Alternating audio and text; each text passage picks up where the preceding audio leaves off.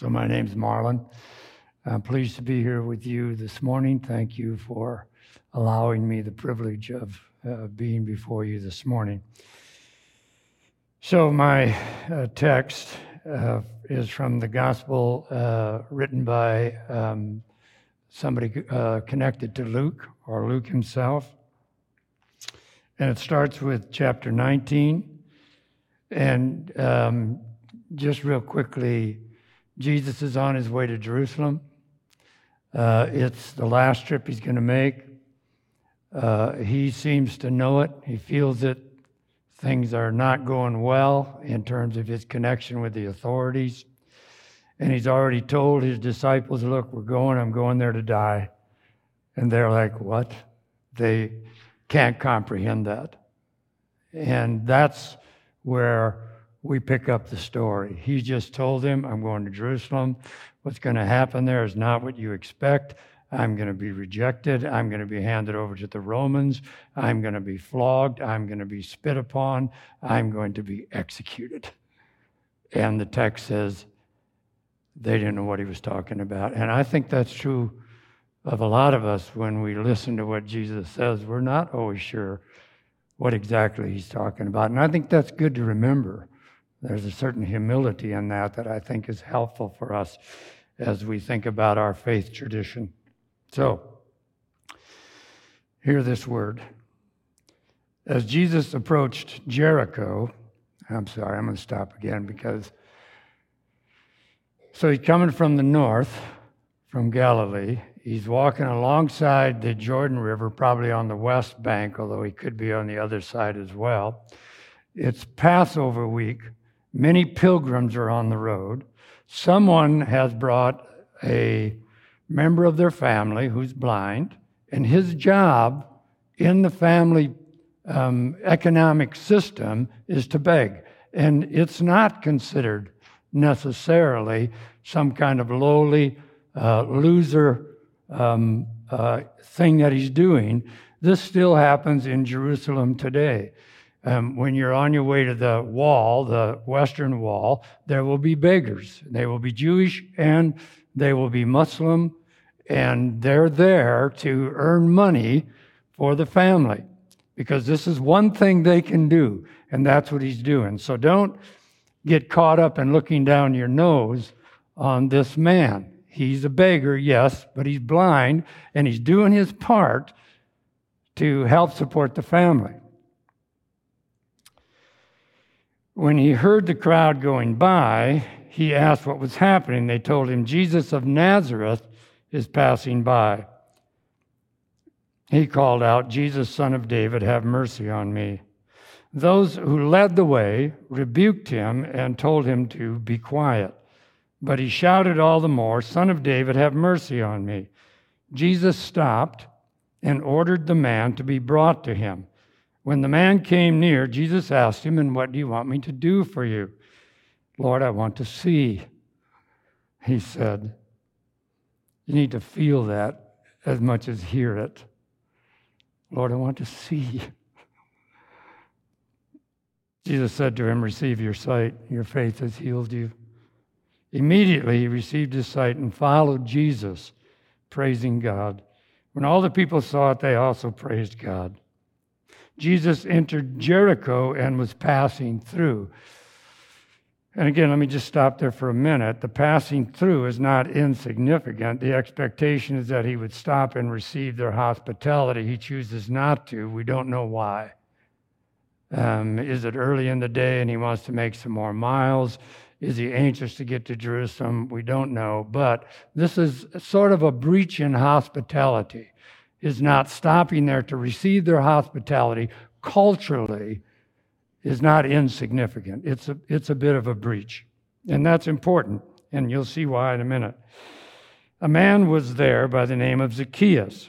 He was the chief tax collector and was wealthy. Now, there are tax collectors who work for the Romans who collect taxes and then siphon off their share or more. And then there are tariff people who sit on toll roads. Like Matthew wasn't a tax collector, he was a toll booth operator. He received tariffs, not the same thing. Okay? This guy cheated his own people. He wanted to see who Jesus was. But being a short man, he could not because of the crowd. So he ran ahead and climbed a sycamore tree, a fig tree, sycamore fig tree to see him, since Jesus was coming that way. When Jesus reached the spot, he looked up and said to him, Zacchaeus, come down immediately. I must stay at your house today. And he came down at once and welcomed him. All the people saw this and began to mutter, He's gone to be the guest of a sinner. He didn't stop to receive hospitality from the righteous folks who were leading the way, which was the expectation. Instead, what does he do? He stops and accepts the hospitality. In fact, demands hospitality from a man they would have seen as the other. That's not insignificant, in my opinion. But Zacchaeus stood up and said, it's, it's, short man stood up, don't miss that. But Zacchaeus stood up and said to the Lord, Look, Lord, here and now I give half of my possessions, to the poor, and if I have cheated anyone out of anything, I'll pay back four times the amount. That's hyperbole, by the way. He's not going to do any of that. Well, he's going to do some, he's not going to do to that extent. Jesus said to him, Today, Salvation has come to this house because this man too is the son of Abraham, for the Son of Man came to seek and save what was lost. This is the word of the Lord. Thanks be to God.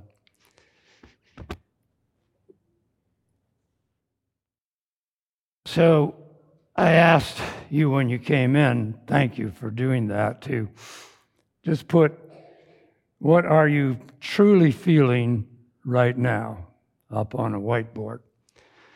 And I did that kind of as a reminder to me, um, as your teacher this morning, but to all of us that there are lots of different things happening in this room today. And if we could see the caption above the heads of those sitting right next to us, even those we live with, we might treat them differently. And I think we would treat them better in almost every instance, whether they were in a celebratory place or a sad place. We would treat them differently. And I believe we would treat them better. And I think this is one of the things that we in our faith tradition have to offer the world. One of the questions that we always need to be asking ourselves is what exactly do we have to offer to anybody? let alone the world. And I think this is one of them the ability to empathize, the ability to feel what other people are feeling, or at least try to feel what other people are feeling, to get beyond our judgment of them, our, our view of them from outward appearances. We have a woman in our condo association, and she's um, that person. You know, she's the gatekeeper. She's the one who wants to make sure everybody's following the rules, no matter what it is. And uh, she can just be a pain in the neck. And I had trouble liking her. I just have to say, I didn't like her.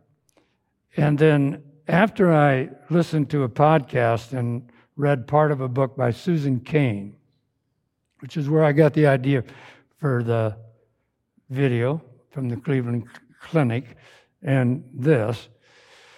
She talked about how she moves through her day with an awareness that everybody has something that if you knew what it was, you would treat them differently, you would treat them better. And I had just read that, seen that podcast, and it was early in the morning, and I looked out the window and I saw her walking, and she was walking with her head down, and she was she was trudging. And I turned to Sally and I said, She's sad. She's sad. I saw it for the first time because I was looking for it. And now I can never treat her with anything but kindness because she's sad. She's alone.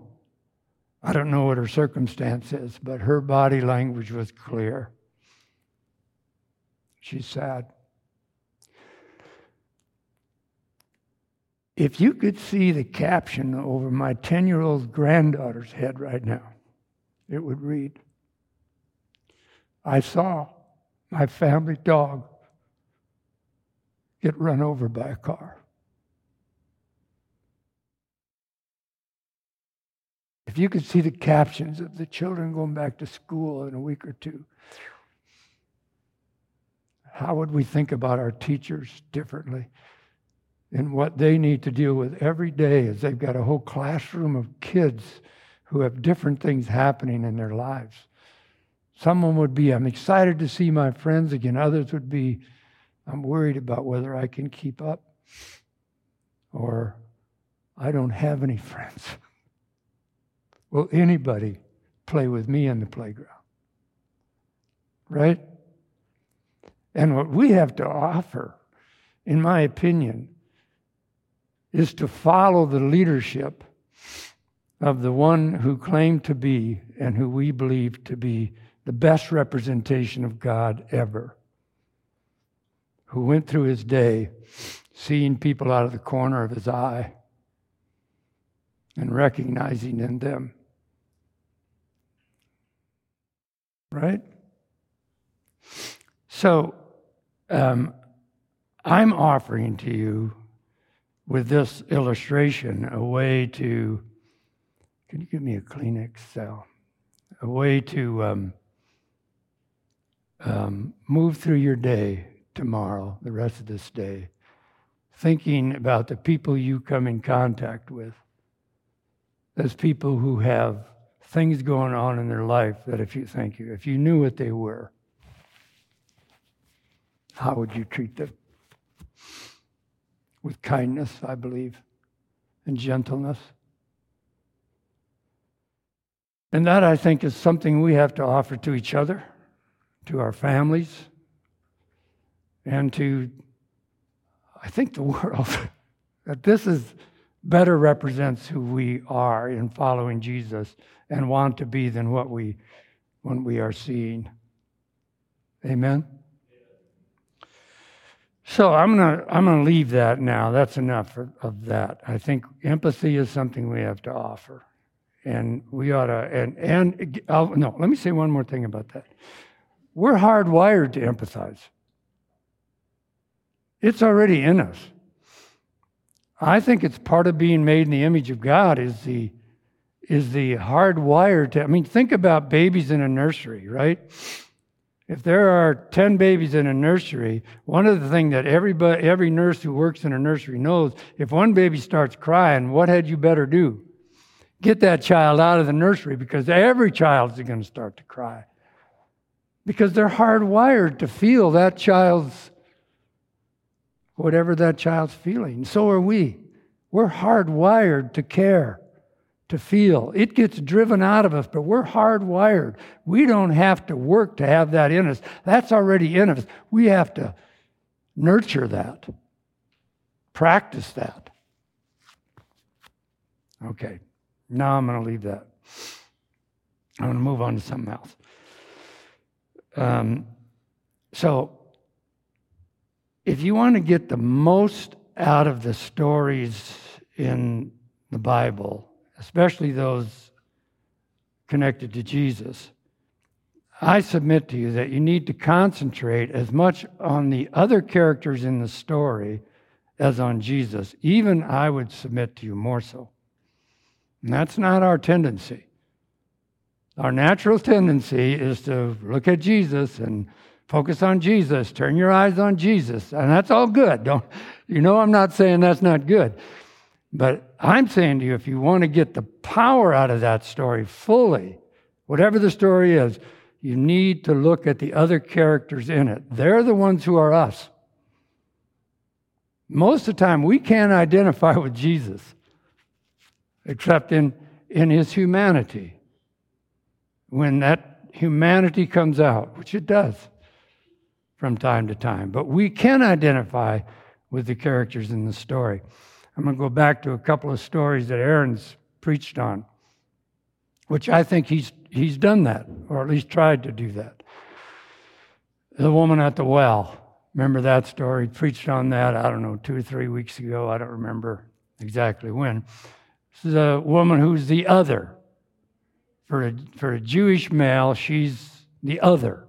I don't know who the other is in your life, but think of that. Who's the other in your life? That's the Samaritan woman to Jesus. That's Jesus to the Samaritan woman. We focus on Jesus and how he treats the woman, but focus on the woman. And this is the story. He meets this woman at the well. It's noon. She's there alone. She has a drinking vessel. He's thirsty. By the way, um, he asks her for a drink. She's like, What are you doing asking me for a drink? And but we never get that he got a drink. Do you think he got a drink or not? We never, it never tells us. These are the kind of details the Bible leaves out. We assume she gave him a drink. And he drank, he drank it, right? And I think we can assume that. Maybe it doesn't matter, but I don't know, maybe it does. You know? But the thing that stands out to me about her is two things. One is she refuses to be shamed.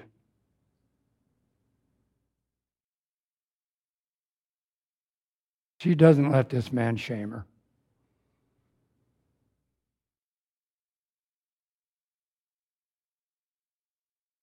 He says, Yeah, you're not married. You got five husbands and one you're married with. And she answers him back, Well, I see you're a prophet. She refuses to be shamed. And the second is, um, she hangs on for a blessing and she gets one. Um, and so I'm going to then go to the next story that Aaron preached on last week the story of the woman, uh, Syrophoenician woman, right? Canaanite woman. I mean, talk about the other. The Samaritans were at least connected to the Jews in that they had the same Bible with a few exceptions. They worshiped, they felt the same God in the exact same way. In fact, the high priest for the Samaritans was the brother of the high priest in Jerusalem. The brother. during Jesus' time. You know, they were separated by some actions that took place, but the Syrophoenician woman was the ultimate other. She was us, Gentile. And you can focus on Jesus there and what's Jesus trying to do there, which, which Aaron did. I want us to focus on the woman too, which Aaron did. And what stands out for me for the woman is she stands her ground until she gets that blessing. She is not intimidated by this powerful male. She stands her ground.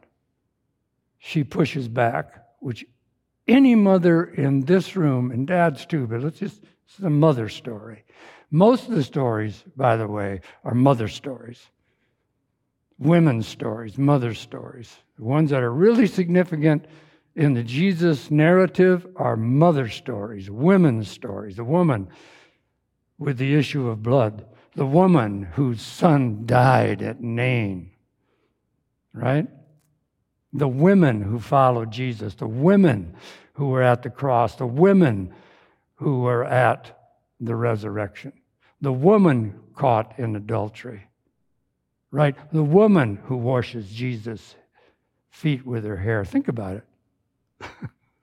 It is, I don't like to use superlatives too much, but that's astounding to me. The number of times women are the main characters in the stories of Jesus and empowered. And when we look at them, that Syrophoenician woman, she stands her ground until she gets a blessing. And she gets the blessing. Jesus moves from apathy, ignoring her, to antipathy, being actually cruel to her, calling her a dog, to empathy. That's the movement. When he sees her,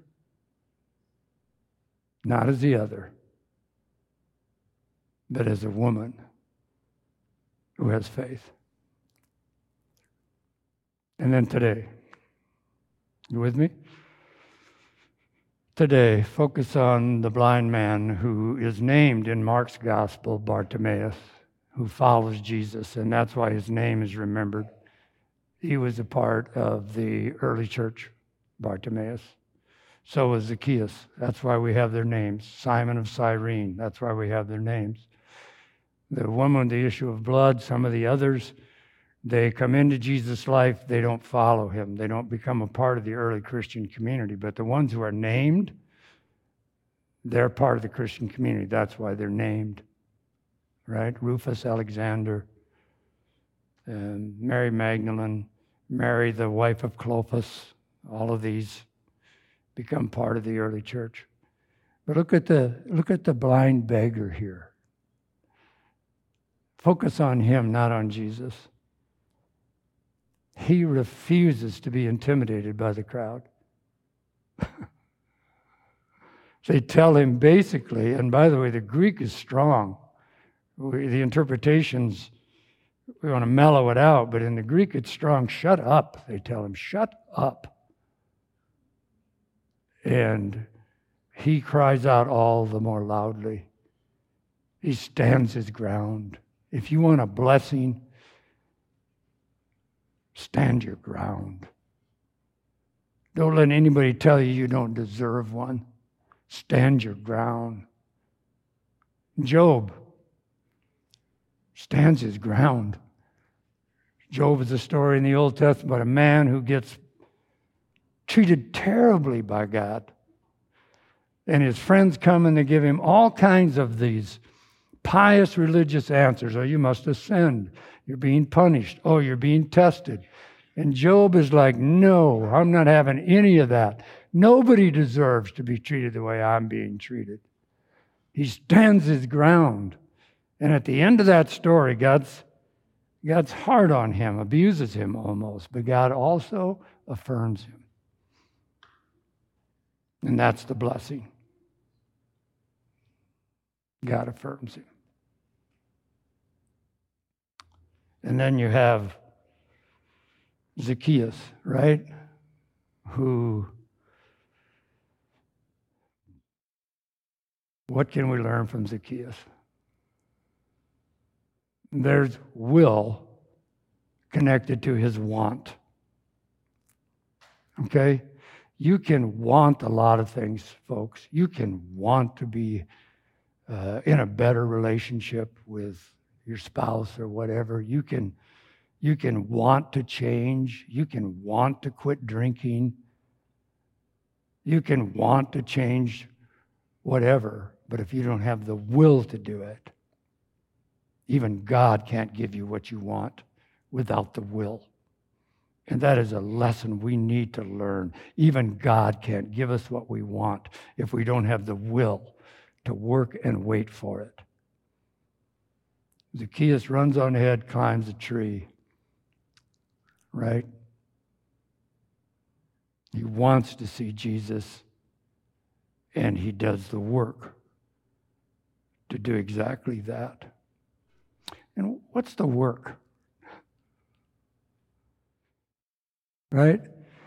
Well, the answer we get is here's the, here's the typical Christian. The work is read the Bible. Right? That's the work. Okay, that's a good thing to do. the work is to pray, okay? That's a good thing to do too. But here's another good thing to do you got to name it. You have to name what it is that's standing in the way of you receiving a blessing. To name it.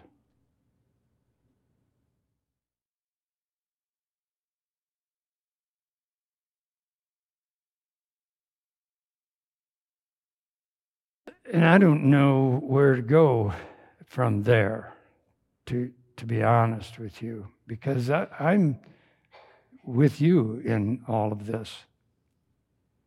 You know, I want uh, to be so connected to God through the work of the Holy Spirit that my desires align with His desires. My desires for myself, my desires for my relationship with Sally, or with my children or grandchildren, or with anybody and everybody I meet align with God's will and want for me. And I know that means that I have to seek those things in my life that make me more receptive to others and therefore more receptive to God's work in my life. That for me is the work. I don't. Does that does that make any, is that getting anywhere, or is it, it's not specific enough? Is it? Sorry. I don't. I don't know how you.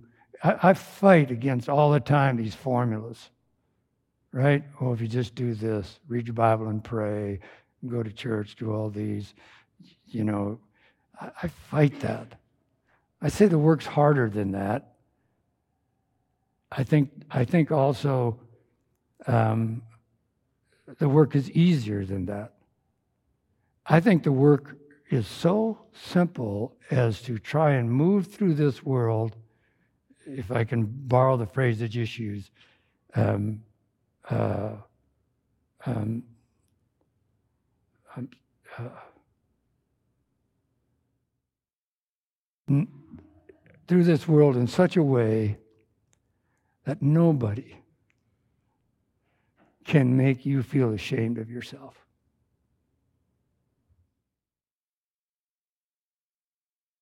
Not even you.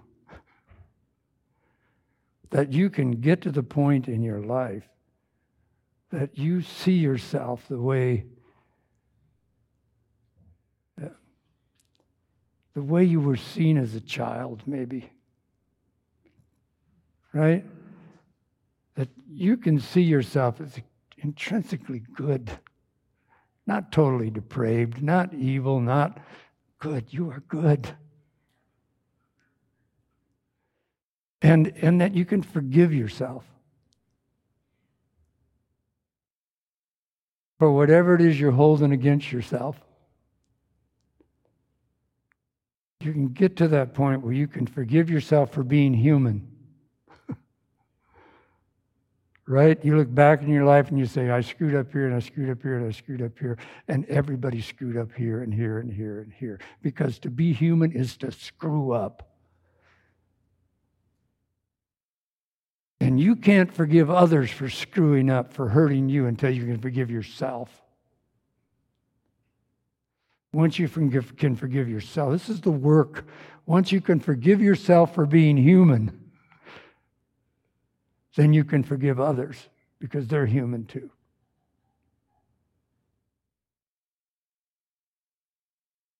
Right? It starts with forgiving yourself. That's where the work starts. That's the hardest work of all. Nobody's harder on me than me. Anybody? Amen? Anybody? Nobody is harder on me. People can, I can make a mistake and people can, and I'm like, there's nothing you can do to me that's worse than I'm doing to myself right now. Right? The work is to move beyond that, to forgive yourself for being human. And then you can forgive others as well. And then, here's the final piece of this you can seek forgiveness, you can ask for it because then you believe you deserve it. Once you forgive yourself and you start to be able to forgive others, then you can ask for forgiveness because it's then that you feel and you begin to become aware you deserve to be forgiven.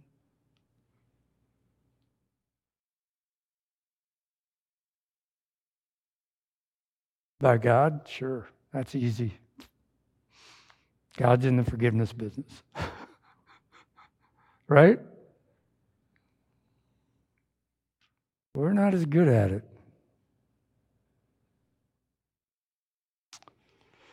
So, wow, I think I said a lot. Hoping something sticks, kind of like that throw something on the wall, see what sticks thing. again, thank you for allowing me to be here and share from my heart about what I think matters most today and uh, out of our faith tradition. Um, and that is, man, person cuts you off in traffic. what is it that's going on in their life, right? All right, that's good enough. It Has to be because I'm done. so let's pray.